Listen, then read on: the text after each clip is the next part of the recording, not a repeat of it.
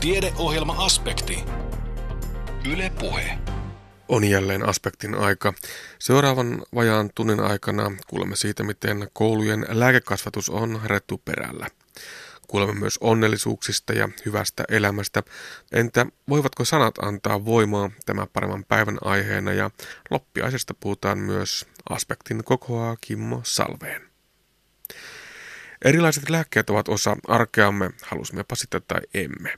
Siksi lääkkeiden oikean ja järkevän käytön opettaminen jo lapsille ja nuorille on ensiarvoisen tärkeää. Lääkekasvatus on kuitenkin kouluissamme harmillisen vähäistä, sillä tuoreen tutkimuksen mukaan alakoulun opettajista vain joka kymmenes ja yläkoulun opettajista joka kolmas on opettanut lääkkeiden oikean käytön perusteita.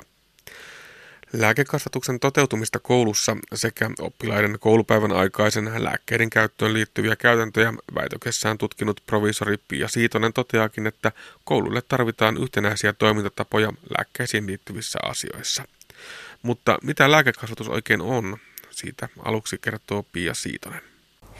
No ihan lyhyesti sanottuna, niin lääkekasvatus tarkoittaa sitä, että lapsille ja nuorille opetetaan niin lääkkeiden oikean käytön perusteita – peruskoulussa, että alakoulussa ja yläkoulussa. Näin ihan lyhyesti määriteltynä. Ja tämä lääkekasvatus, se kuuluu ihan sinne opetussuunnitelmaankin saakka ja on kuulunut itse asiassa pitkään, yli kymmenen vuotta. Mm. Niin, ja näissä aikaisemmissa OPSeissa 2004 niin otettiin käyttöön, niin niissä on niin lääkkeet ihan mainittu lääkkeinä.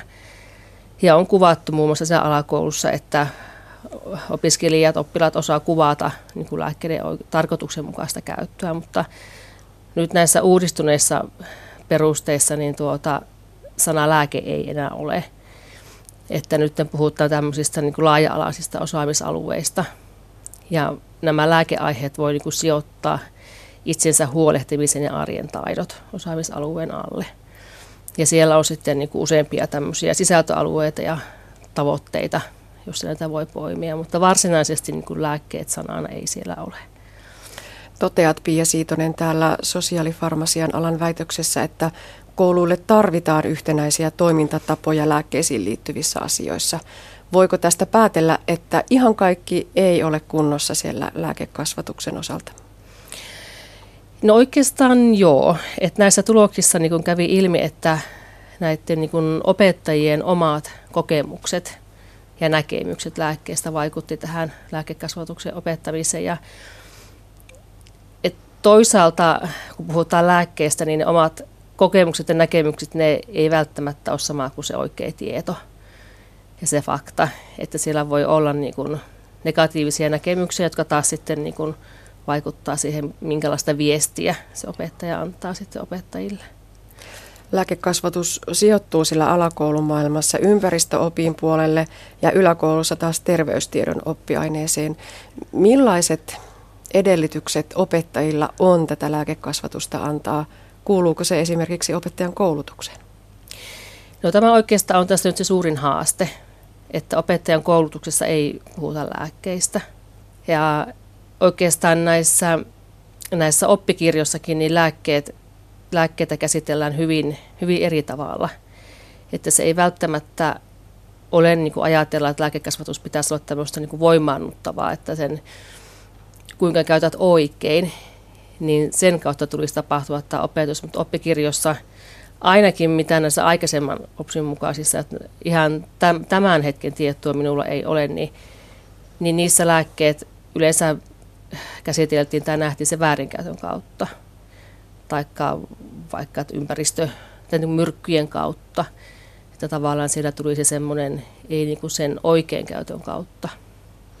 Joo, toteat myös täällä, että ne opettajan omat kokemukset lääkkeiden käytöstä niin ohjaavat ehkä suurimmalta osin sitä, että mihin suuntaan se lääkekasvatuksen asenne ilmapiiri on menossa siellä luokassa. Hmm. Niin näissä tuloksissa, etenkin kun alakouluopettajien puolella – niin löydettiin, että opettajat, ketkä ajatteli enemmän, että lääkkeet on haitallisia, niin ne opettivat enemmän tätä lääkekasvatusta. Eli siinä voi niin kuin miettiä, että onko se, onko se sitä voimaannuttavaa, sitä, että kannustetaan miettimään sitä oikeaa käyttöä, vai onko se sitten enemmän tämmöistä varottelevaa. Että tämmöinen yhteys löytyy alakoulun opettajilla, mutta yläkoulun opettajilla ei, ei vastaavaa ei löytynyt. Että siellä enemmän vaikutti sitten, että oliko opettajilla terveystiedon opettajan pätevyys, eli tavallaan se tieto, tietotausta näkyy sillä selvästi, mikä edisti sitä opettamista. Eli jos tällä hetkellä ne painotukset ovat siellä sairauksiin, lääkkeiden väärinkäyttöön liittyen, niin kurkataan sinne toiselle puolelle, Pia Siitonen. Mitä parhaimmillaan se lääkekasvatus on ja pitäisi olla? No parhaimmillaan se on niin tämmöinen luonteva osa sitä opetusta ja luonteva osa, kun ajatellaan niin kuin oppilaiden ja opettajienkin sitä arkea ja kouluarkea, että toisaalta lääkkeitä ei välttämättä tarvitse niin, kuin niin miten sen sanoisin, nostaa nyt erikseen niin kuin Framille, että nyt puhutaan lääkkeistä, vaan se voi tulla vaikka sitä myötä, että kun luokassa on todennäköisesti joku oppilas, jolla on joku pitkäaikaissairaus, niin vaikka käsitellään niin kuin sitä kautta, että vaikka, no erittäin todennäköistä on, että diabetikko ainakin koulussa, koulutasolla on diabetikkoja, niin käsitellään vaikka niin kuin sitä kautta, että mitä se tarkoittaa sitten se diabetesille lapselle ja tarkoittaa sinne niin kuin arjessa, miten sitä hoidetaan, että se tulisi niin sillä tavalla niin kuin luonnon, luonnollisesti tavallaan istua siihen koulun arkeen. Mm, yhtenä tavoitteena on se, että lapset ja nuoret osaavat puhua järkevästi lääkkeiden käytöstä mm. ja, ja ehkäpä siellä apteekissa niin eivät olisi vain äidin ja isän mukana, vaan, vaan osallistuisivat myös siihen lääkkeestä, omasta lääkityksestään käytävän keskusteluun ja se vaatii sitä tietoa. Kyllä. Ja kun ajatellaan, tuo korostuu nyt tänä päivänä, kun jos ajatellaan etenkin nuoria, ne käyttävät todella paljon nettiä, niin veikkaan, että ensimmäinen paikka, missä tietoa etsitään lääkkeestä, niin on se internet. Ja tietysti mitä tahansa googlaa, googlaa vaikka mistä tahansa, niin kyllähän sitä tietää, tietyt keskustelupalstat aina pomppaa sieltä ensimmäisenä esille, ja se ei välttämättä ole aina sitä, sitä tietoa, mitä niin kuin lääkkeestä kannattaisi lähteä hakemaan. Tosiaan niin kuin totesitkin, niin siellä yläkoulun puolella tilanne on ehkä parempi kuin alakoulussa, koska siellä ne terveystiedon opettajan pätevyyden suorittaneet opettajat antoivat sitä lääkekasvatusta todennäköisemmin kuin muut. Minkälaiset muut asiat edistivät sitä lääkekasvatuksen toteutumista? No tärkein vaikuttava tekijä oli se, että opettajat koki ne opetustaitonsa hyviksi nimenomaan näissä lääkeaiheissa. Ja no yhteyttä taas sitten niihin opetustaitoihin, sitä ei koettu, mutta tosi, tämä tutkittu, mutta tosiaan niin kuin alakoulun puolella ne opettajan omat kokemukset lääkkeistä, vaikka oman lapsen pitkäaikaissairauden lääkinnästä, niin ne edistivät sitä lääkkeestä opettamista. Ja tosiaan sitten ne lääkenäkemykset, mutta tavallaan se, sen kautta niin se ei välttämättä ole ehkä se, se tavoite, mitä niin kuin, tai pyrkimys, mitä tavoitellaan näillä lääkenäkemyksillä ja tällä lääkekasvatuksen toteutumisella. Toinen suuri näkökulma tässä väitöksessä Sippi ja Siitonen oli se, että miten se lääkityksen toteuttaminen siellä koulun arjessa oikein onnistuu. Niin kuin todettu, niin aika moni lapsi joutuu ottamaan myös koulupäivän aikana jotakin lääkettä ja tarvitsee siihen ehkä henkilökunnan tai koulun opettajan apua – kouluikäisistä lapsista 13 prosentilla on joku säännöllinen lääkitys. Se on todella paljon, eli opettajat eivät voi ummistaa silmiä siltä, että tämä asia ei minulle kuulu. Mm. Niin ja mediassa tässä joku aika sitten olikin tämmöinen keskustelu itse asiassa Helsingin Sanomissa, josta saa, saa mainostaa, niin, niin tuota, oli mielipidepalstalla, keskustelupalstalla otsikointi, että lapseni käy koulua henkensä kaupalla dia, diabetikkolapsia. Ja tässä koulussa se ei toteutunut, toteutunut tavallaan tämä. Ja silloin puhuttiin niin kuin näistä hätäensiavusta. Ja tämä kirjoittajan mukaan niin edes niin kuin terveydenhoitaja ei suostunut antamaan niin kuin hätä, hätäensiapua tai pistosta. Että tavallaan se voi kärjistyä tämmöisiin, tämmöisiin niin kuin ääripäihin. Että se, se on ihan totta, opettajan, opettajan opetushenkilökunnalle nämä tehtävät ei kuulu siihen perustehtävään. Että sehän, sehän on ihan selkeää ja ketään ei voi pakottaa. Mutta toisaalta yleinen tämmöinen harhaluulo on, että laki jollakin tavalla kieltää opettajia osallistumasta, mutta näin ei ole. Että opettaja voi niin kuin omalla suostumuksellaan ja sitten koulutuksen niin saatuvaan niin osallistua näihin lääkityksiin, mutta pakkoa ei kenelläkään ole. Mutta toisaalta kaikilla on taas pakko toimia niin kuin hätätilanteissa, että kaikilla on velvollisuus antaa hätää ensiapua. Onko meillä olemassa mitään tietoa siitä, että minkä verran opettajakunnasta on vaikkapa käynyt tällaista koulutusta ja, ja, ja että hänellä on valmiuksia toimia silloin, kun tarvetta vaatii? Mm. No tämmöistä, tämmöistä tutkimusta ei ole. Että ihanteellisessa tilanteessahan se kouluterveydenhoitaja on sillä paikalla niin kuin lääkitsemässä oppilaita. Tai sitten paikalla on koulunkäyntiavustajia, kello on lähihoitajakoulutus, että kenenkä siihen perus, peruskoulutukseen kuuluu lääkkeet ja lääkitsemisasiat.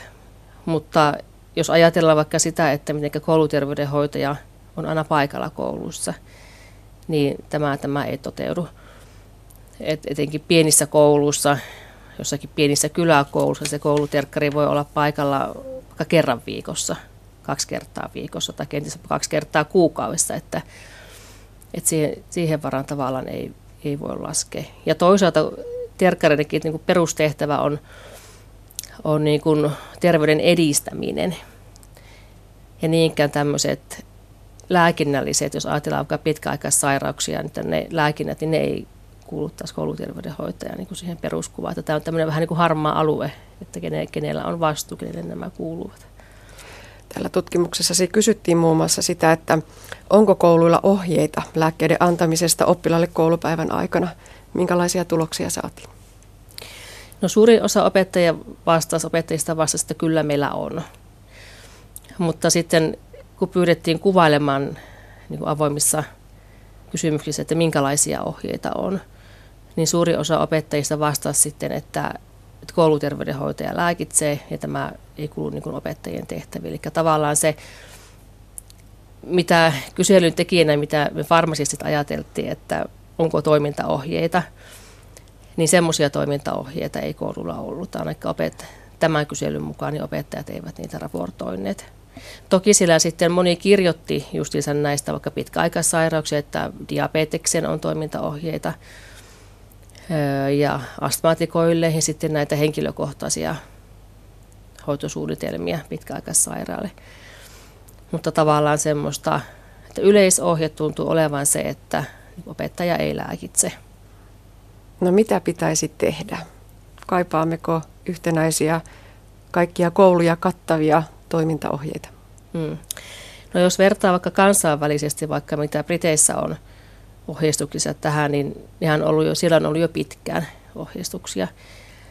Ja meillä Suomessa on 2010 itse asiassa silloin, kun tämä tutkimus just tehtiin, niin silloin tuli tämmöinen toiminta, toimintamalli diabetesta sairastavan lapsen – koulupäiväaikaiselle lääkehoitojen toteuttamiseen.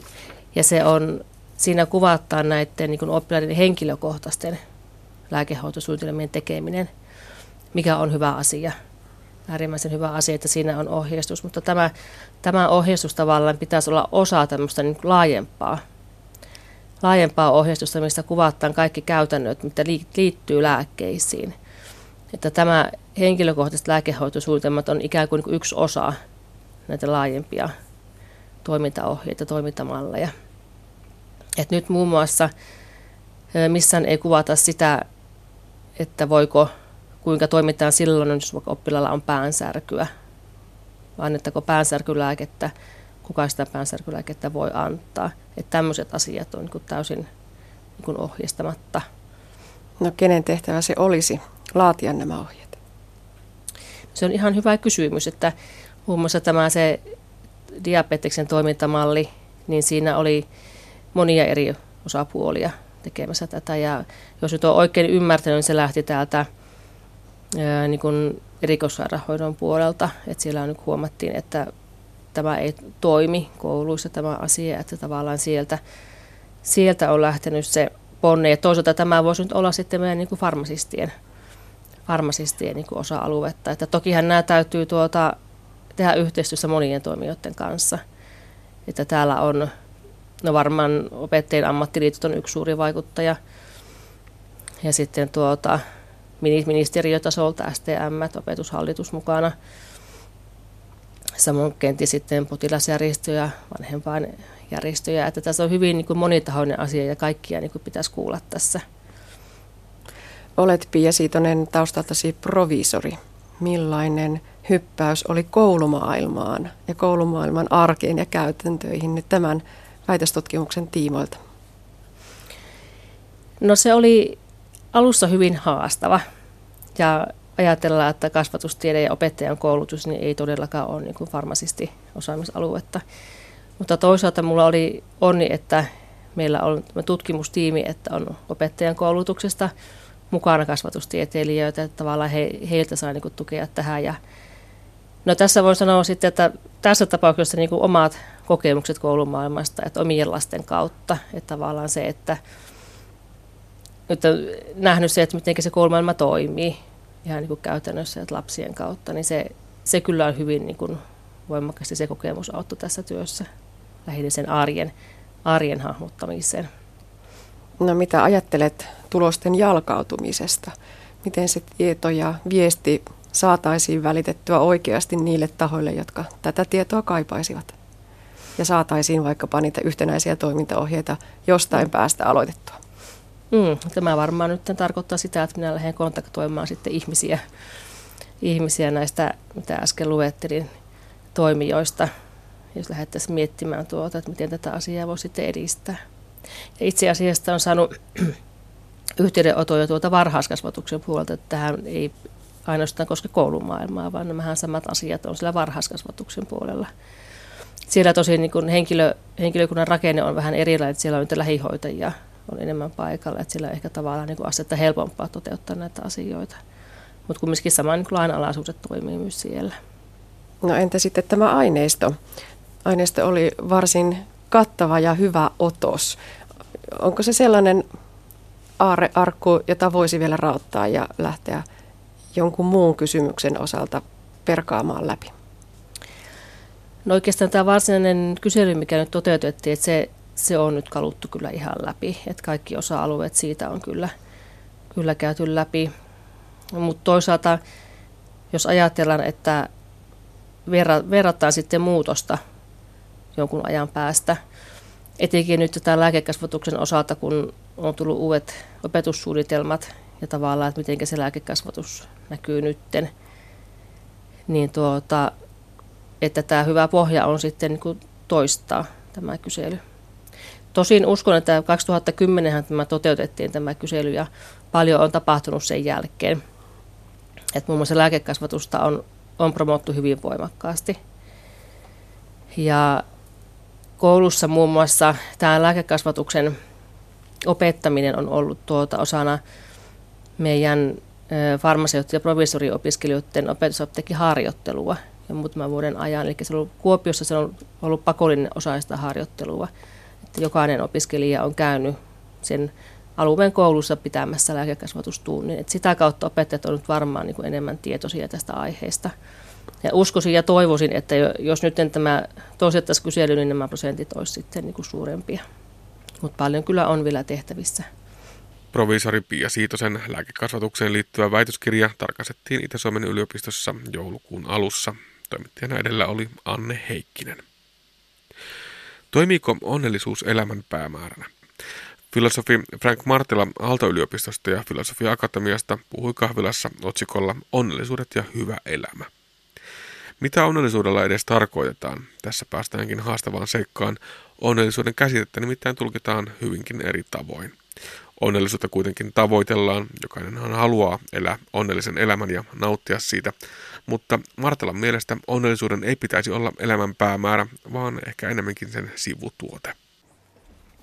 Ja tosiaan ehkä tästä onnellisuuden käsitteen historiassa voisi lähteä liikkeelle mennä taaksepäin niin vuoteen 600 ennen Kristusta, jolloin tämmöinen Herodotos kirjoitti semmoisen kirjan kuin historia, jossa, jossa se kertoo erilaisia tarinoita niin kuin sieltä Kreikan, Kreikan maalta. Ja yksi tämmöinen tarina koski tämmöistä Kroisosta, joka oli sen ajan tavallaan niin Lyydian kuningas ja sen aika, aikansa rik, rikkain mies. Osittain sen takia, että se oli myös se mies, joka keksi rahan. Ja sitten kun tämmöinen Solon, joka, jota pidettiin aikansa viisaampana miehenä, ja Solon tuli käymään vierailu tämän niin Kroisoksen luona. Se Kroisos näytti tavallaan sille valtakuntaansa ja kaikkea niin ympärillä olevaa niin loistua ja sanoi, että katsotte kaikkea, että enkö mä ole niin kaikista onnellisin ihmisen, maa, ihminen maailma, maan päällä. Sitten Solo, Solonin vastaus oli, että, että mä en voi olla itse asiassa varma tästä asiasta, koska sä et ole vielä kuollut. Että tavallaan, että sen mielestä niin onnellisen maa, ihminen maan päällä oli sellainen, oli sellainen tellus, joka oli ollut kuolleena jonkin aikaa, ja myös tavallaan seuraavat kandidaatit onnellisimmiksi tyypeiksi oli veljekset Kleobis ja Biton, jotka molemmat oli kuolleita. Eikä tämä, tämä ajatus siitä, että onnellisu, onnellisuutta voidaan arvioida vasta sen jälkeen, kun ihminen on kuollut, niin se oli, se oli niin kuin yksi juttu, mitä niin kuin silloin tuntuu olevan vallalla. Et jopa niin kuin Aristoteles toteaa tavan myös, että, että olisi outoa, jos jälkeläisten kohtalo ei ainakaan jonkin aikaa vaikuttaisi vanhempien onnellisuuteen myös kyseisten vanhempien kuoleman jälkeen. Ja mihin tämä sitten perustuu, tai, koska tavan, ehkä se tuntuu meistä vähän niin kuin oudolta ajatella, että siinä kun ihminen on kuollut, niin se onnellisuus voisi muuttua sen jälkeen. Ja se liittyy oikeastaan siihen, että sen, sen ajan se onnellisuuskäsitys se ei ole samalla semmoinen niin psykologinen ajatus tai siitä, että niin miltä ihmisestä tuntuu, vaan se onnellisuus liittyy enemmän tavallaan semmoiseen niin kuin, niin kuin elämässä, elämässä menestymiseen. Että onnellisuus tarkoittaa enemmän semmoista niin kuin, niin kuin onnistunutta elämää kuin niinkään semmoista niin kuin, tavallaan niin sisäisesti jotenkin hyvältä tuntuvaa elämää. Että tavallaan, niin kuin, että tämä itse asiassa näkyy tämän niin sanassa onnellisuus myös, niin kuin, ihan, ihan myös, myös suomen kielen sanassa onnellisuus, sillä niin samasta kantasanasta kuin onnekkuus. Eli kun puhutaan niin onni sanasta, niin me ei voida tiedä, oikeastaan tietää, että tarkoitaanko me sitä niin onnekkuutta vai onnellisuutta. Ja samoin niin englanninkielen sana happiness, se on niin sama kantasana kuin happen, eli tapahtuu. Eli tavallaan se onnellisuus siihen aikaan, niin sitä ei ymmärretty sen sisäisenä tilana, vaan enemmän sen ulkoisena onni, elämän onnistumisena. Ja se varmaan aika paljon liittyy siihen aikaisen olosuhteisiin, jos miettii tavallaan, että lapsikuolleisuus oli tosi suurta siihen aikaan, miesten yleisin kuolinsyy oli tavallaan toisen miehen käden kautta, ja niin edespäin tavallaan sodat, sodat oli melko yleisiä, eli tavallaan että se elämä oli paljon epävarmempaa kuin se nykyään on, että tavallaan ihmisen, mitä ihmisen elämässä tapahtui, se on aika paljon tavan kiinni siitä, miten se fortuna saattoi ihmistä ko- ko- kohtelemaan. Jonka takia ehkä siitä muodostui tavan tämä ajatus siitä, että se, tai että se keskittyi siihen ulkoisiin olosuhteisiin, eikä niinkään ihmisen sisäiseen tilaan. Mutta samaan aikaan ehkä tavallaan kun tuli tähän klassiseen, niin antiikin näihin klassiseen ajatteluun, että niin Herodotos eli ennen tavan niin näitä Sokrateita sun muita. Sitten kun mennään tähän niin antiikin klassiseen ajatteluun, näin niin Platonin, Aristoteleen sun muihin, ja siinä vasta niin ehkä alkoi nostaa päätään myös tämä ajatus siitä, että onnellisuudesta myös, että se liittyy, että ihmisen omalla asenteella on merkitys sen onnellisuuden kannalta. Ja siltä ajalta ehkä perheen semmoinen kahteen jaottelutavan tämmöisen hedonia ja eudaimoniaan onnellisuudessa. Eli tavallaan ajattelee, että hedonia on tämä, voisi olla, se, se, on kuin nautintoa, että semmoisen ajatus siitä, että, että onnellisuus on siitä, että kuinka paljon kokee nautintoa ja kuinka vähän kokee tavallaan tuskaa. Mitä enemmän nautintoa ja mitä vähemmän tuskaa, niin sitä onnellisempi ihminen on. Ja tätä ehkä esimerkiksi niin Aristippos ehkä sellainen puhdasoppisin hedonisti tässä mielessä. Ja se oli semmoinen just, että se oli sitä mieltä että ei pidä miettiä mitään pitkän tähtäimen onnellisuutta, vaan pitää miettiä, olla niin vaan läsnä tässä hetkessä, että nauttii siitä, mikä on läsnä tässä hetkessä, eikä, uura, eikä mitenkään uurastaa tavoitellakseen niitä nautintoja, jotka ei ole läsnä tässä hetkessä. Eli se hetkessä, hetkessä elämistä suositteli tämä Aristippos siihen aikaan. Mutta samaan aikaan on myös niin eudaimoninen tava onnellisuusajattelu, joka ehkä korosti just sitä, että se onnellisuus ei olekaan kyse vain niin pelkästään niitä hetken nautinnoista, vaan enemmän niin oikeasta elämäntavasta niin kuin hyvällisestä tavasta elää. Esimerkiksi Aristoteles edusti enemmän tämmöistä niin näkemystä siihen onnellisuuteen liittyen. Että, tavallaan, että, se, että, pitää, että onnellinen elämä syntyy siitä, että ihminen tavallaan niin löytää, löytää sen oman hyvällisen elämäntapansa, toteuttaa niitä hyveitä omassa elämässä ja ylipäänsä toteuttaa tavallaan sitä omaa ihmisyyttään, omaa sitä potentiaansa mahdollisimman täydellä tavalla, niin se on tavallaan se tapa, millä ihminen tulee onnelliseksi. Se ei, niin se ei ollut eikä kyse niistä autennoista, vaan enemmän tavallaan niin siitä itsensä toteuttamisesta. Okei, että se niin kuin, tällä niin kuin lyhyesti vaan tästä niin kuin antiikin ajan onnellisuuskäsityksestä ja ehkä vain niin esimerkkinä siitä, kuinka niin kuin eri lailla onnellisuudesta voidaan ajatella kuin mitä tänä, tänä päivänä ajatellaan. Mutta jos mennään sitten lähemmästä vaan tätä meidän omaa, omaa aikaamme, niin me tullaan oikeastaan siihen tavallaan, niin että mistä, mistä tämä niin nykyinen onnellisuuskäsitys muodostui. Niin se alkoi oikeastaan niin muodostua joskus 1700-luvulla. Että tavallaan valistuksen myötä alettiin, alkoi tulla tämmöinen ehkä käännettävä ihmisen ajattelussa, että jos aikaisemmin tavallaan niin olisi ollut semmoisen niin rooli oli ollut en, ensisijainen ihmiseen nähden, eikä tavallaan ajateltiin tavallaan, että se kuka sä oot, on niin ensisijaisesti kyse siitä, että mikä sun rooli on, ja sun tehtävä on tavallaan täyttää se rooli.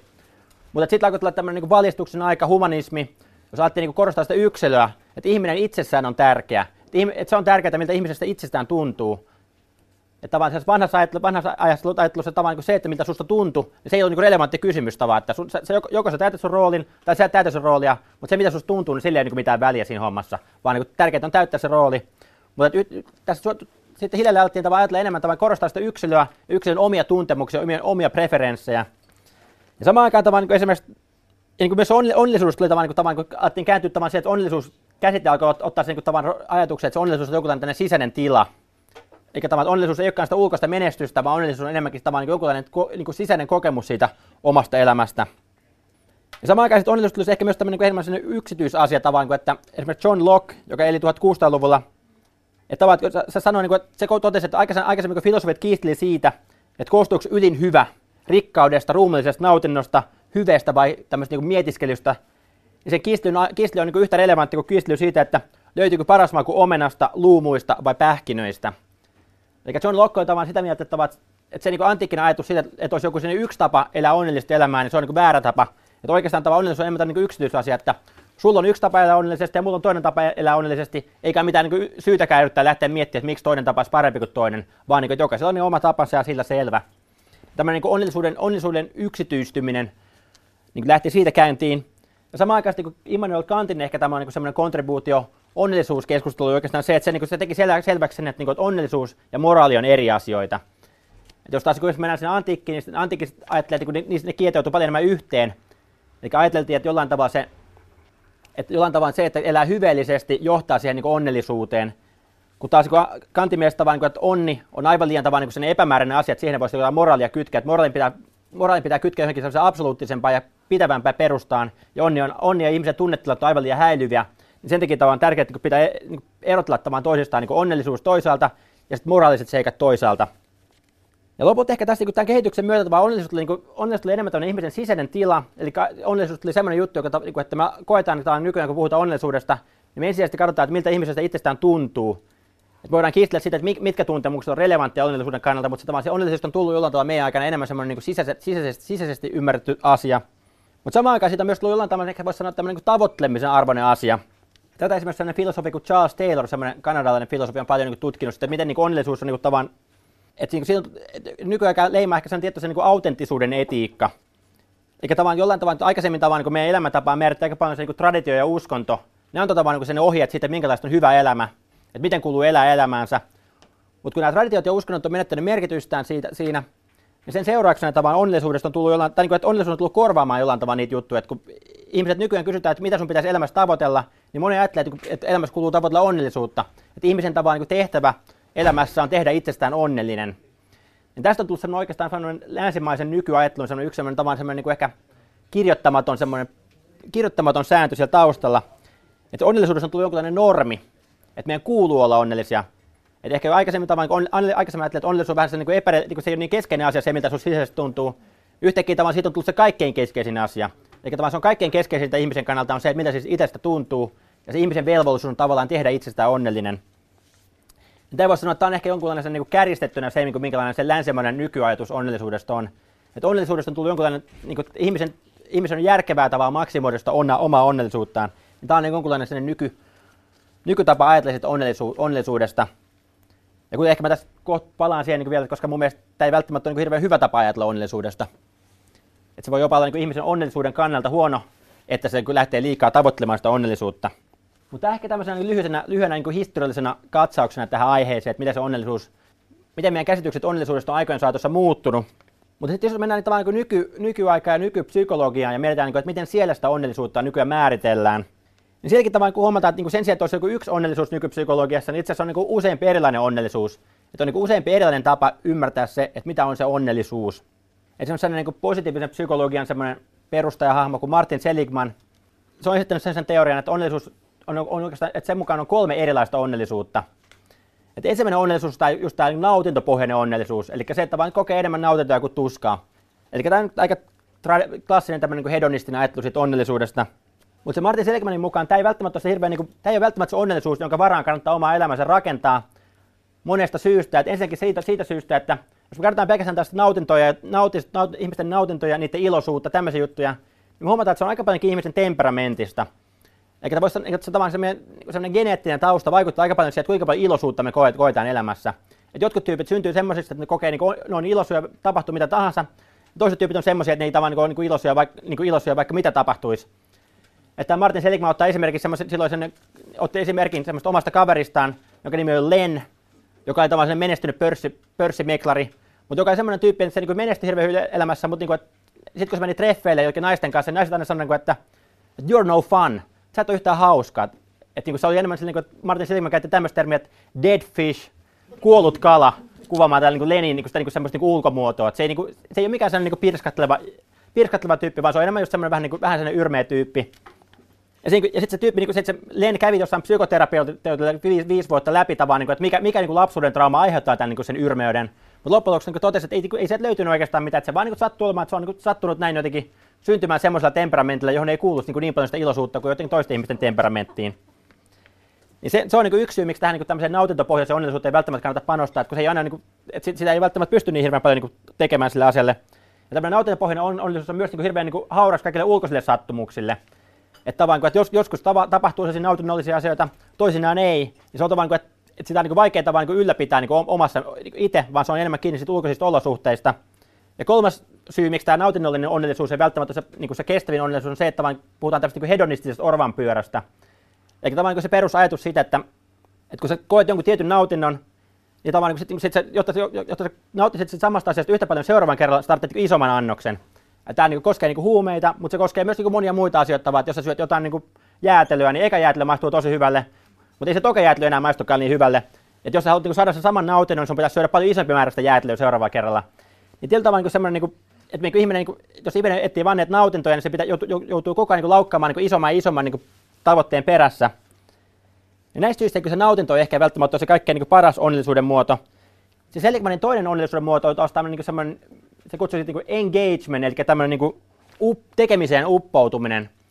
Semmoinen, niin että niin se, että tekeminen imee mukaansa, niin tämän tyyppinen onnellisuus. Ja siinä itse asiassa sanoo, että tämä Len, että vaikka tämä Len oli sellainen tyyppinen semmoinen, että se siinä nautintomielessä sille ei mennyt niin kuin hirveän hyvin elämä, mutta sitten tässä uppoutumismielessä tavan se oli niin todella onnellinen. Et se oli semmoinen tyyppi, että kun menee sinne työpaikalle sinne pörssiin aamulla, niin saman kun se kello ki, ki, ki, kilahtaa ja pörssi avautuu, niin sit se on, niin se on, se on täysin semmoisen niin in the zone. Se on tavallaan täysin niin kuin uppoutunut siihen työhön, se kaikki 10 tuntia vai mitä, 12 tuntia, vaikea sanoa mitä ne pörssimiehet, kuinka pitkiä työpäiviä ne tekee, mutta veikkaisin enemmän 12 kuin 8 tuntia. Mutta joka tapauksessa siinä kun se on siellä töissä, siinä se vaan niin uppoutuu siihen ja tekee sitä hommaa ja se oli tavallaan täysin, että se tavallaan niin täysille, täysille menee mukaan siihen hommaan työhönsä. Sitten vapaa-ajalla harrasti bridgin peluuta. Itse asiassa Martin Seligman tutustui siihen just bridgin peluun kautta. Mutta sitten kun se meni pelaamaan bridge-turnaukseen, niin se oli sama juttu, että kun se turnaus alkaa, niin se on niin täysin taas uppoutunut siihen tekemiseen. Eli tämmöisen tekemisen uppoutumismielessä se Lenno oli taas niin tavallaan löytänyt tavan oman paikkansa ja oman niin sen onnellisuutensa tavan niin elämässä. Et se on löytänyt niitä asioita, miten tekemisessä on niin todella niin innostunut, joiden, teke, joiden tekemisessä on valmis tavan niin uppoutumaan täysin. Niin tämä on niin se toinen onnellisuuden muoto, että tämä on niin tämä niin uppoutuminen. Sitten kolmantena onnellisuuden muoto, niin Martin Seligman puhuu tämmöistä niin merkityksellisyydestä. Että, vaan, että, sit, että niin näistä riippumatta on vielä niin merkityksellinen dimensio tässä onnellisuudessa. Eli niin jokaisen Martin Seligmanin mukaan niin kokemus siitä, että on jotain niin itseään suurempaa, mikä osa on. Ja sen mukaan tämä on ehkä loppujen se kaikkein niin kestävin onnellisuuden muoto siinä mielessä, että jos tämä on nyt kohdallaan, niin ihminen kestää niin oikeastaan melkein mitä tahansa vastoinkäymisen elämässä. Et esimerkkinä on tämmöinen niin Viktor Frankl, joka, tämmöinen, niin kuin, joka niin kuin, oli tämmöinen viiniläinen psykoterapeutti, joka, joka niin kuin, sit se oli niin juutalaistaustainen, joten sitten kun tuli tavallaan niin toisen maailmansodan aikaan, niin se päätyi ne keskitysleireille. Ja se, niin sitten kun se psykoterapeutti totta kai katsoi aika psykologisesta näkökulmasta, mitä siellä tapahtuu, ja selvisi niin lopulta hengissä siis hommasta, niin sen näkemys on tavallaan niin se, että yksikään tyyppi, niin kuin, että, että ne tyypit, jotka ei löytänyt suurempaa merkitystä omalle elämälleen, niin niistä yksikään ei selvinnyt siellä hengissä. Että ainoastaan ne tyypit, jotka, joilla tavallaan niin, niin kuin, jos ihminen on kiinnostunut vain siitä omasta selviytymisestä, niin se ei ole niin riittävä motivaatio, niin kuin, motivaatio siinä kun oltiin ääriolosuhteissa useampi vuosi. Että ainoastaan sellaiset tyypit, joilla on oikeasti tavallaan kokemus siitä, että on jotain niin itseä isompaa, joku juttu, mihin ne uskoo, joka, jonka avulla ne tavallaan jakso, jakso läpi tavallaan sen kaiken niin kuin, kurjuuden siellä hommassa. Eli siis tavallaan, niin kuin, että, että se, se, tämä niin Franklin itse koki tavallaan, että sille, just kun silloin silloin sen kirjaprojekti, halusi kirjoittaa, se koki tavallaan, että sillä on niin, niin mielenkiintoisia havaintoja tavallaan niin ihmisen psykologiasta, jota se teki sieltä tavallaan niin keskitysleirillä, että se halusi kirjoittaa kirjan niistä ja tavallaan kun se koki, että se kirja voisi edistää ihmiskuntaa, jos se kirja saisi kirjoitettua. Niin tämä on niin tavallaan se juttu, mikä piti sen itsensä elossa siinä hommassa, että se, niin kuin, että se ajattelee tavallaan niin sitä kirjaa, toisella tyypillä se oli niin uskonno, usko, joku uskonnollinen vakaus, jollakin tyypillä se oli joku perhe, mitä ne odotti, että ne odottaa, että ne pääsee näkemään sen perheen sen jälkeen, kun ne vapautuivat leiriltä. Eli eri ihmiset saattaa olla erilaisia tämmöisiä itseään suurempia juttuja, joihin ne usko, mutta että se, niin se ilmaista uskoa johonkin itseään suurempaan, niin kukaan ei selviytynyt sieltä leiristä. Niin tämä on niin oikeastaan niin nämä Seligmanin niin kolme onnellisuuden muotoa. Eli tämä niin se nautinto, sitten se uppoutuminen ja sitten tämä merkityksellisyys. Että ne on niin kuin, niin kuin eri tapoja hahmottaa, mitä se onnellisuus, onnellisuus tarkoittaa. Sitten jos mennään tämän ihan tämmöisen niin empiirisen psykologian puolelle, eikä tavallaan niin siihen, että mitä niin kuin, että kun, me tut, että kun nykyään, tehdään, nykyään lukee lehdistä paljon, paljon voi lukea tavallaan niin tutkimuksista, tutkimusten mukaan asia X edistää onnellisuutta tai tutkimusten mukaan asia Y on onnellisuuden kannalta huonoa. Ja mitä, ne, mitä näissä tutkimuksissa oikeastaan mitataan? Mitä se on niin tavallaan, mitä, mitä ne tutkijat tekee tavallaan, jotta ne pystyy tuottamaan tämmöisiä tuloksia? Niin tavallisesti siellä mitataan niin kahta asiaa. Yksi, mitä, ihmiset, mitä, tämä hirveän usein on tämmöinen, niin kuin, niin kuin, kysytään ihmisiltä, että kuinka paljon olet kokenut myönteisiä tunteita viimeisen viikon aikana. Eli annetaan lista tunteista, että jotain niin kuin iloisuutta ja nautintoa ja niin edes innostumista, tämän tyyppisiä positiivisia tunteita. Sitten annetaan lista negatiivisista tunteista, suru, pelko, viha. Sitten pyydetään ihmisiä arvioimaan, että kuinka paljon ne on kokenut näitä tunteita viimeisen viikon aikana. Niin tämä on niin yksi ne voisi sanoa niin yleisimpiä tapoja, miten niin onnellisuutta tavasti mitataan. Eli mitataan sitä positiivisten ja negatiivisten tunteiden määrää. Ja tämä on aika niin suora viivasta, koska ajatella, että voisi ajatella, että tämä on niin aika lähellä ehkä sitä, sitä hedonistista ajatusta siitä, että mitä enemmän positiivisia tunteita, mitä vähemmän negatiivisia tunteita, sitä onnellisempi ihminen on.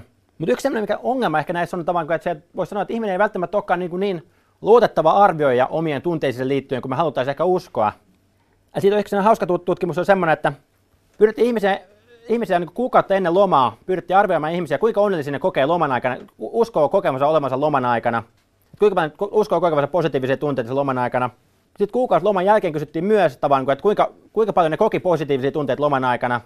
Ja nämä kaksi arviota on aika lähellä toisiaan tava, että, että, niinku, että ihmisten loma-odotukset on keskimäärin 4,8 skaalalla 0-6 positiivisen tunteiden määrä, ja lomamuistot on 4,6. Ne on hyvin lähellä toisiaan tavan niin ne arviot siitä niin loma-odotuksista ja lomamuistoista. Mutta ongelma on, että tässä tutkimuksessa myös kysyttiin loman aikana niiden tuntemuksia. Ja juttu oli se, että vaan loman, niin itse loman aikana kysytyt tunte, niin kuinka paljon ne kokivat positiivisia tunteita oli huomattavasti alhaisempi. Että vaan sekä odotukset että muistot lomista oli tavan niin kultareunaisempia kuin itse ne lomakokemukset. Eikä tavan, niin kuin, että se niin kuin, ideana tavan se, että, niin kuin, että siinä kun me muistellaan jälkeenpäin, kuinka onnellisia me ollaan oltu, niin ei me olla välttämättä hirveän, niin kuin, että me välttämättä olla hirveän luotettavia arvioja liittyen omaan onnellisuuteen, vaan me on niin ajatellaan, että okei, me oltiin lomalla, niin totta kai me muistetaan ne parhaat jutut siitä ja ylipäänsä lomallahan nyt kuuluu olla onnellinen, niin totta kai me niin pistää aika korkeat numeroit siihen niin kuin, riippumatta siitä, mitä se lomalla tapahtui. Ja toinen ehkä vielä tämmöinen niin hämmentävä tutkimus on tämmöinen, tämmöinen tutkimus, mitä tämä niin Nobel-voittaja Daniel Kahneman teki. Eli se Kahneman, Kahneman tutki tämmöistä niin kolonoskopia, joka siis, tämmöinen, siis tämmöinen niin peräsuolen tähystys, niin operaatiota. Ja se pyysi niin ihmisiä arvioimaan, että kuinka kivulias se operaatio oli.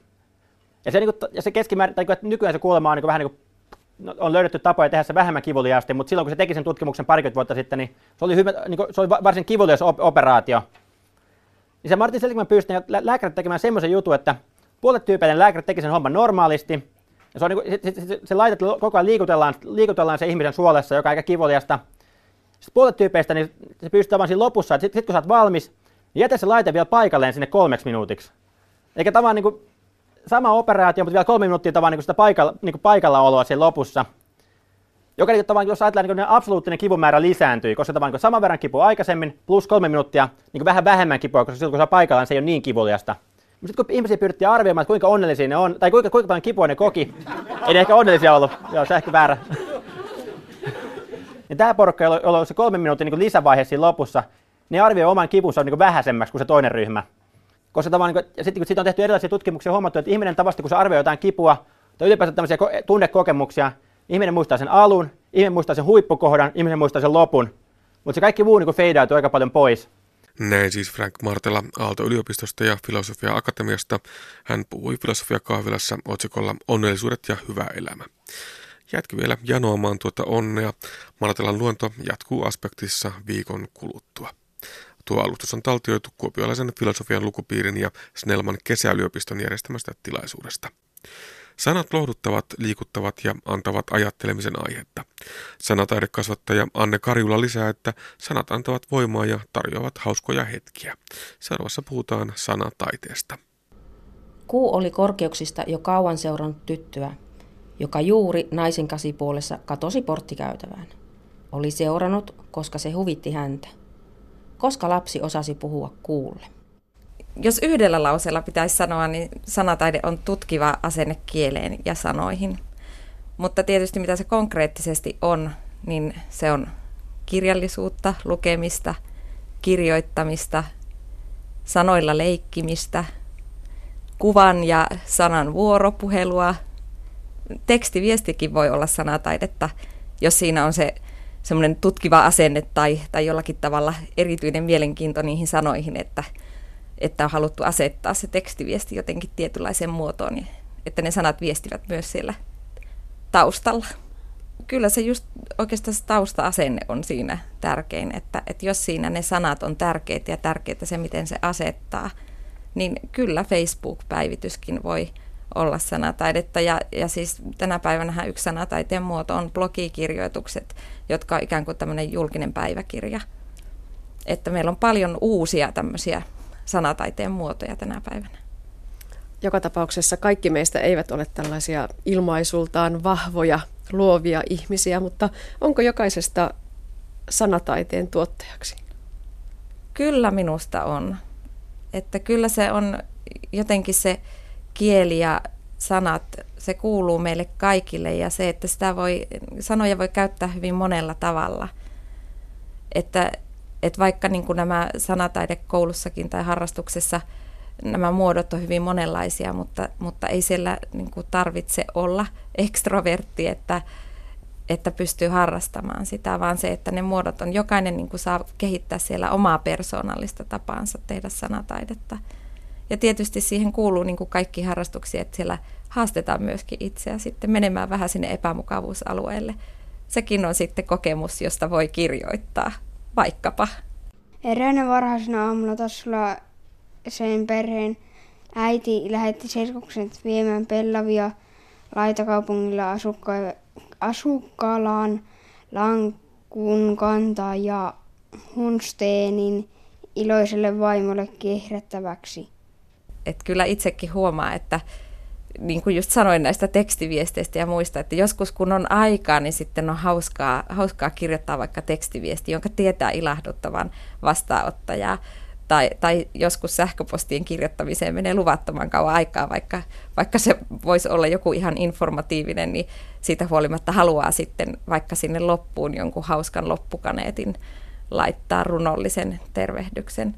Ja sitten ehkä miten miten sanataide tai sanataiteen harrastaminen omassa elämässä näkyy, niin se, että, että kyllä niitä, niitä sellaisia kirjallisia tai kirjallisuudesta tai runoista näitä lausahduksia, niin niitä kyllä pälkähtää päähän tuolla monissa paikoissa, että, että jotenkin sitten ne sanat ja luetut kirjat, ne kulkee kyllä mukana ja antaa voimaa ja, ja niitä hauskoja hetkiäkin sitten.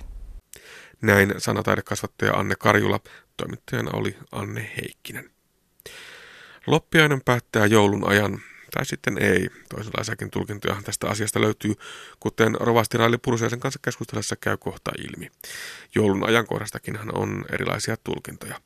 Mutta loppiaisena tuli kuitenkin Itämaan kolme viisasta tietäjää katsomaan syntynyttä Jeesuslasta. Tietäjiä on tulkittu siis olleen kolme kappaletta, mutta tämäkään ei välttämättä ole niin yksiselitteistä. Miten tämä kolmen kuninkaan juhla sitten näkyy nykypäivänä niin arjessa kuin kirjoissakin? Tästä keskustelemme seuraavassa Rovasti Raili Pursiaisen kanssa. Rovasti Raili Pursiainen loppiaisesta on tällä kertaa kyse. Loppiainen se sitten päättää tämä jouluajan. Niin, tai sitten ei. Niin, tai sitten ei. niin. Mitenkä tämä nyt ottaa? Niin. Nuutin päivähän se on perinteellisesti päättynyt, mutta sitten taas kirkko voi ajatella, että se jatkuu aina sinne pääsiäisen aikaan asti, tai paastoaikaan asti oikein sanottuna jouluaika. Että kynttilän päivä on niin kuin sille vanhana, vanhasta ollut se viimeinen joulunpyhä. Aivan, että mm. monennäköistä ilmaa tästä on, sitten kuitenkin on, on. Mutta se varsinainen se jouluhypeitys loppuu ehkä loppiaisena. No joulu, joulusta on myöskin olemassa tällainen vanhempikin juhla, vielä, vielä tätä, tätä nykyistä jouluakin vanhempi ja sitä vietettiin Jeesuksen syntymäjuhlana, mutta se oli hyvinkin eri aikaan kuin tämä nykyinen joulu. Niin, no vissiin se just tätä loppiasta sinä tarkoitat nyt tässä tapauksessa, mm. että sitähän niin kuin alun perin on vietetty, että se on paljon vanhempi juhla, joulua siis myös niin kuin juhlana, kristillisenä juhlana. Että jouluhan on vasta sitten myöhemmän ajan keksintyjä, että loppiasta ajateltiin, että se on se Kristuksen syntymäjuhla. Sittenhän siitä tuli Jeesuksen kasteenjuhla ja niin edelleen, että siinä on niin kuin monenlaista ollut tätä historiaa ajan myötä. Ja, ja viime, viimeisin taas se, mikä jäi elämään, on sitten taas nämä Itämaan tietäjiin juhla, joka on sitten samalla myös lähetystyöjuhla, että kun ajatellaan, että ne on ne ensimmäiset pakanat, vaikka nykyään ei saisi sanoakaan pakanaksi, mutta jotka sitten saivat sen vapahtajan nähdä ja se ilosnoman, ilosnoman omisto, että, että Jeesus on syntynyt maailmaan, niin nämä tietäjät, joiden lukumäärä sinänsä ei tiedä, mutta Matteuksen evankeliumissahan puhutaan vain, että, että tuli idästä tietäjiä tai viisaita, jotka sitten halusivat löytää sen Jeesuslapsen tai sen juutalaisten kuninkaan, jotka hyö olettivat siinä vaiheessa Jeesusta. Niin, kolmekin se on jossakin vaiheessa sitten tulkittu ja, ja tuota, 1500-luvulla loppiasta sitten on nimitettykin kolmen pyhän kuninkaan päiväksi. Joo, kyllä. Ja, ja tuota, mm, se kolme varmaan johtuu siitä, että niitä lahjoja oli kolmenlaisia, mutta toisaalta sitten se, että kolmehan on tämmöinen pyhä luku, että pyhä kolminaisuus ja niin edelleen, niin se on, se on myös sopinut siihen ajatteluun, että niitä oli sitten kolme näitä viisaita, viisaita miehiä, kuninkaita, tietäjiä, miksi heitä nyt sitten tituleerokaa. Ja, ja jossakin perinteessä sitten kerrotaan niin, että heitä oli kolme eri ikäkautta, että yksi oli nuoria, yksi keski-ikäinen ja yksi vanhus heistä, jotka tulivat. Ja sitten on vielä tämmöinen legenda neljännestä tietäjästä, joka on ainakin Michel Tournier on kirjoittanut siitä kirjan niin myös, joka sitten, joka sitten erinäisten vaiheiden takia ei, ei sinne seimelle löytänyt, mutta vasta sitten löystämään ristiinnaulituja ylösnouseen Jeesuksen lopulta. No joka tapauksessa, kun loppiasta puhutaan, niin puhutaan enemmän tai vähemmän joulusta, monestakin syystä, kuten siksi, että, mm. että joulu on siinä kohtaa ollut, mutta myöskin, myöskin tuota Venäjällä edelleenkin vietetään joulua tammikuussa. Joo, niin se on, että se on se, se vanha joulu niin kuin mm. siellä käytössä vielä edelleen, eli se, se heidän joulunsa ajoittuu sitten siihen loppiaisen tiennooseen. Ja silloinhan täällä venäläisiä näkyykin sitten turisteja aika paljon. No niin, niin kyllä. Ja toivottavasti näkyy tänäkin vuonna, tai tulevana vuonna, miten tuon nyt sanoisi. Niin. Aivan. Eh, mutta ei voi sanoa, että heillä joulua on väärässä kohtaa kuitenkaan olisi. No ei, kun eihän sitä, sitä ei voi tietää, että mikä se oikeasti on se Jeesuksen syntymäpäivä. Ei missään, ei kalenterissa on merkintä, että tässä kohti Jeesus syntyi tänä päivänä, vaan että se on jo, jossain vaiheessa määritelty, että se voisi olla se joulun seutu. Ja sitten ihan yhtä hyvinhän se voi olla myös se loppiaisen aika tai se voi olla joku muu päivä. Mutta tärkeintä on se, että sinä päivänä muistetaan niitä asioita, jotka, jotka on merkittäviä. Että jouluna Jeesuksen syntymä ja sitten loppiaisena näitä, näitä tietäjiä, jotka, jotka tähän johattamina sitten tulivat sinne ehtimään sitä kuningasta. Kuningasta, joka ei ollut kuningas sillä lailla kuin mitä esimerkiksi me ajatellaan jostain Ruotsin kuninkasta tai, tai Englannin kuningattaresta tai muusta. Niin. No tuo Venäjä tuli tuossa esille. Ähm, vähän ehkä, ehkä tota, mm,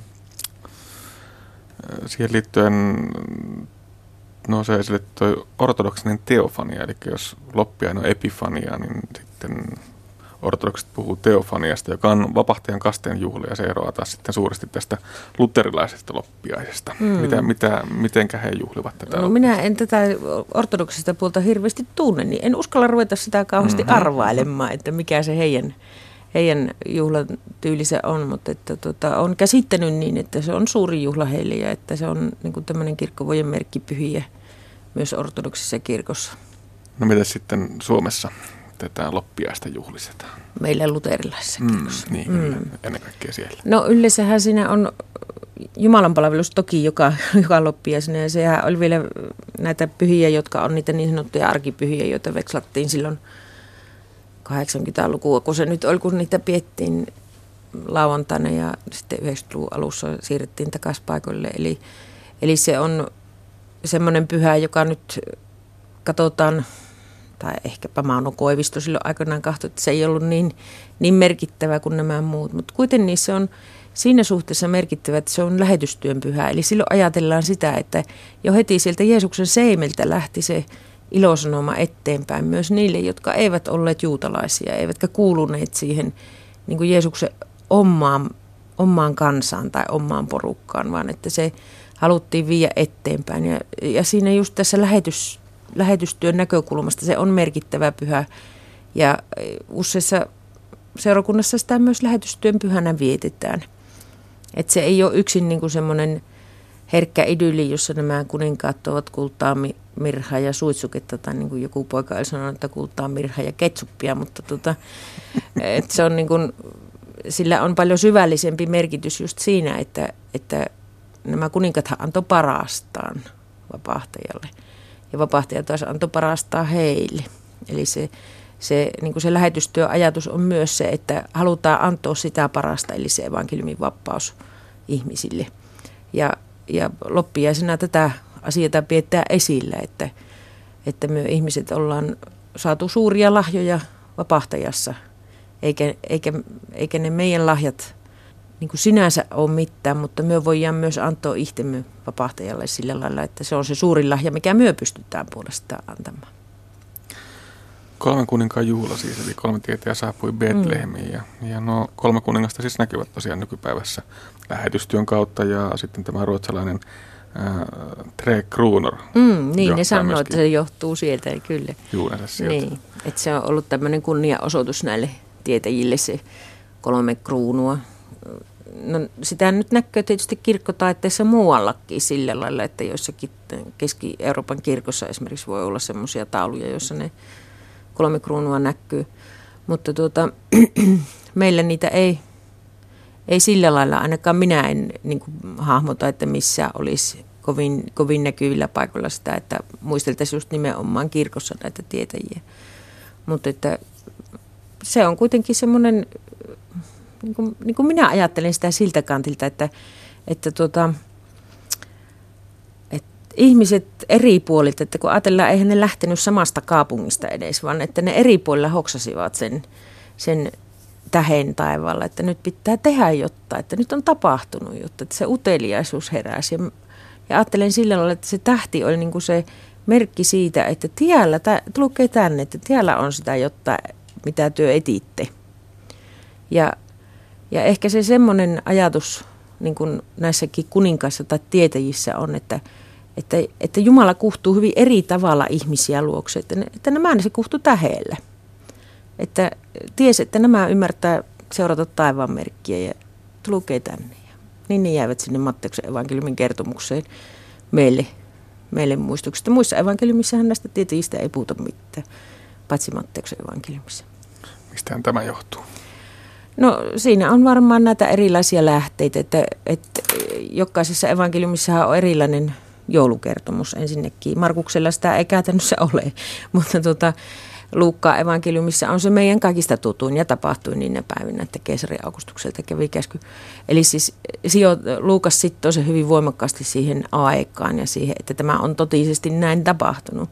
Matteuksella on taas sitten kertomus näistä, näistä tietäjistä esimerkiksi erillä lailla tai lisää tieto siitä tavalla ja myös siitä, että Jeesus joutui pakolaiseksi heti synnyttyä. Ja Johanneksella on tämä runollinen, alussa oli sana ja sana oli Jumalan luona, sana oli Jumala, joka kertoo niin kuin siitä niin kuin luomiskertomuksesta lähti oikeastaan koko sen joulukertomuksen. Hyvin runollisesti, hyvin kaunisti. Mutta että tuota, Matteuksella on taas sitten näitä tämmöisiä yksityiskohtia, jotka on hyvin, hyvin tämmöisiä lämpimiäkin jossain mielessä. Niin kuin tämäkin näkyy siitä, että ne kuninkaat tullut sinne että kerrotaan vähän eri tavalla kuin Luukas kertoo. Ja Luukas kertoo taas sitten tällä tämmöisellä niin kuin historiaan kiinnittyvällä tavalla sen koko joulutarinan. Jostain syystä siellä ei niitä tietäjiä ole. Jostain syystä siellä ei kerrota siitä, että Jeesus perheinen joutui maanpakkoon, mutta niistä yleisesti ottaa ajatellaan niin, että kun ei ole ihan samanlaisia, niin ne on enemmän totta. Et ihan niin kuin myökin, kun kerrotaan joku tarina, niin sehän muuttuu vaikka me oltaisiin nähty se sama kertomus, sinä ja minä, niin me nähdään se vähän eri tavalla, sama tapahtuma. Mutta silti se tapahtuma on tapahtunut, vaikka me ollaan kerrottu sitä eri tavalla. Ja tällä tavallahan se evankeliumissakin peilautuu, että, että samasta tapahtumasta kertoo eri kirjoittajat, jotka näkee sen tai on kuullut eri tavalla, mutta silti se ei, sano, se ei niin kuin tie sitä, että se on se toisen kertomus viera tai valetta tai keksitty, vaan että se ihmisen ajatus siitä huolimatta, vaikka kuin ajateltaisiin niin, että pyhä henki on johdattanut niitä kirjoittajia, niin ihmisen ajatus on aina toisenlainen verrattuna toista. Rovasti Raidi Pursiainen, jos nyt olisit kirjoittamassa loppiaisen saarnaa, niin millaisia asioita siellä nousisi ehkä esiin? No varmaan sinne nousisi esiin just tämä ajatus siitä, että evankeliumi kuuluu kaikille – että sitä ei voi niin kuin omistoa jollekin tietylle porukalle tai että, tai että jos ajatellaan karkeimmillaan se, että vain minun porukassa pelastut tyyliin, vaan että evankeliumi kuuluu monella, monelle ja kaikille ja myös monella tavalla. Et siinä on sitä väljyyttä ja sitä avaruutta, jota, jota en so, sois enkä haluaisi niin kuin kahlittavan vaan että se on niin avara ja niin suurasia se evankeliumi, että siihen sopii sen äärelle sekä kuninkaat, paimenet, lampaat, että kaikki, jotka sinne Betlehemiin osaisi siihen aikaan tulla ja talustua. Näin siis rovasti Raili Pursiainen. Ja näin päättyy tämänkertainen aspekti. Lisää aiheistamme netissä osoitteessa kantti.net kautta aspekti sekä Yle Areenassa.